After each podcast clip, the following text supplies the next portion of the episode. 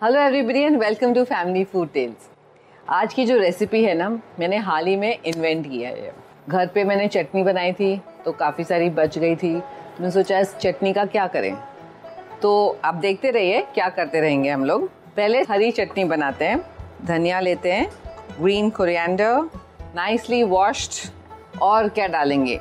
Green chillies हरी मिर्च तो चाहिए राइट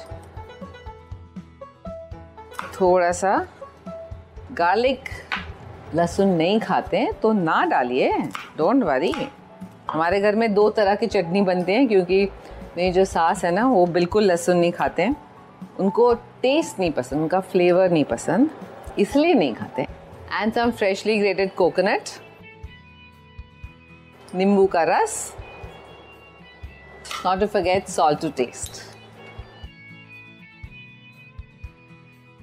थोड़ा सा पानी डालेंगे। ताकि पीसने में आसानी हो जाए। इसका चटनी एक बना लेते हैं।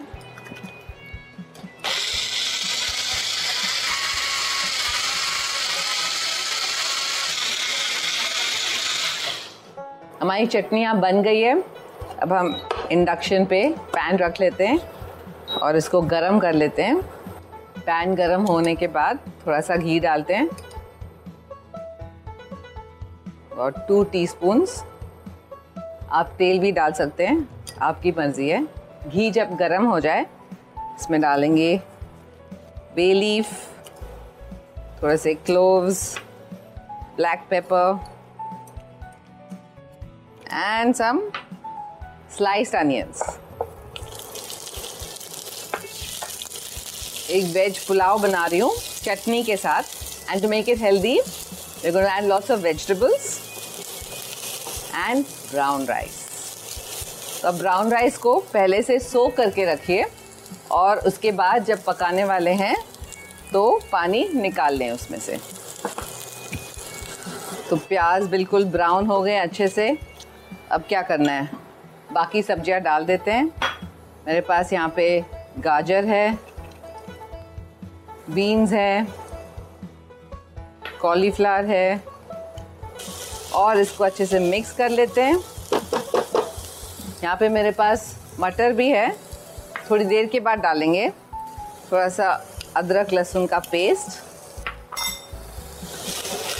फ्लेवर डालने के लिए। ज़्यादा नहीं, क्योंकि हम लोग ये चटनी डालने वाले हैं इसमें। इसके साथ आप नॉन वेज पुलाव भी बहुत अच्छा से बना सकते हैं। बहुत टेस्टी होता है। ये मैंने यहाँ पे दो कटोरी चावल लिए हैं, भिगोए हुए।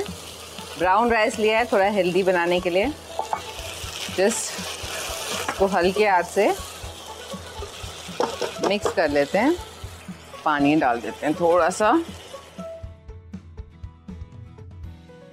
अब इसमें डाल देंगे चटनी और अब थोड़ा सा पानी। दो कटोरी चावल है तो चार कटोरी पानी ज़रूर डालिए। बहुत ही अच्छा कलर आ गया इसका। थोड़ा सा नमक डाल देते हैं। Just enough for the rice नमक डाल दिया है।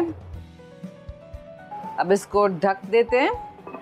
जब तक पूरी तरह से पक ना जाए। देख लेते हैं। चावल को हमने भिगो के रखे थे तो जल्दी पक जाएँगे। अब चाहें तो इसको एक कुकर में भी बना सकते हैं, ताकि और जल्दी पक जाए। हम्म। अच्छे से बॉईल हो रहा है यहाँ पे। ये ऑलमोस्ट पक गया है।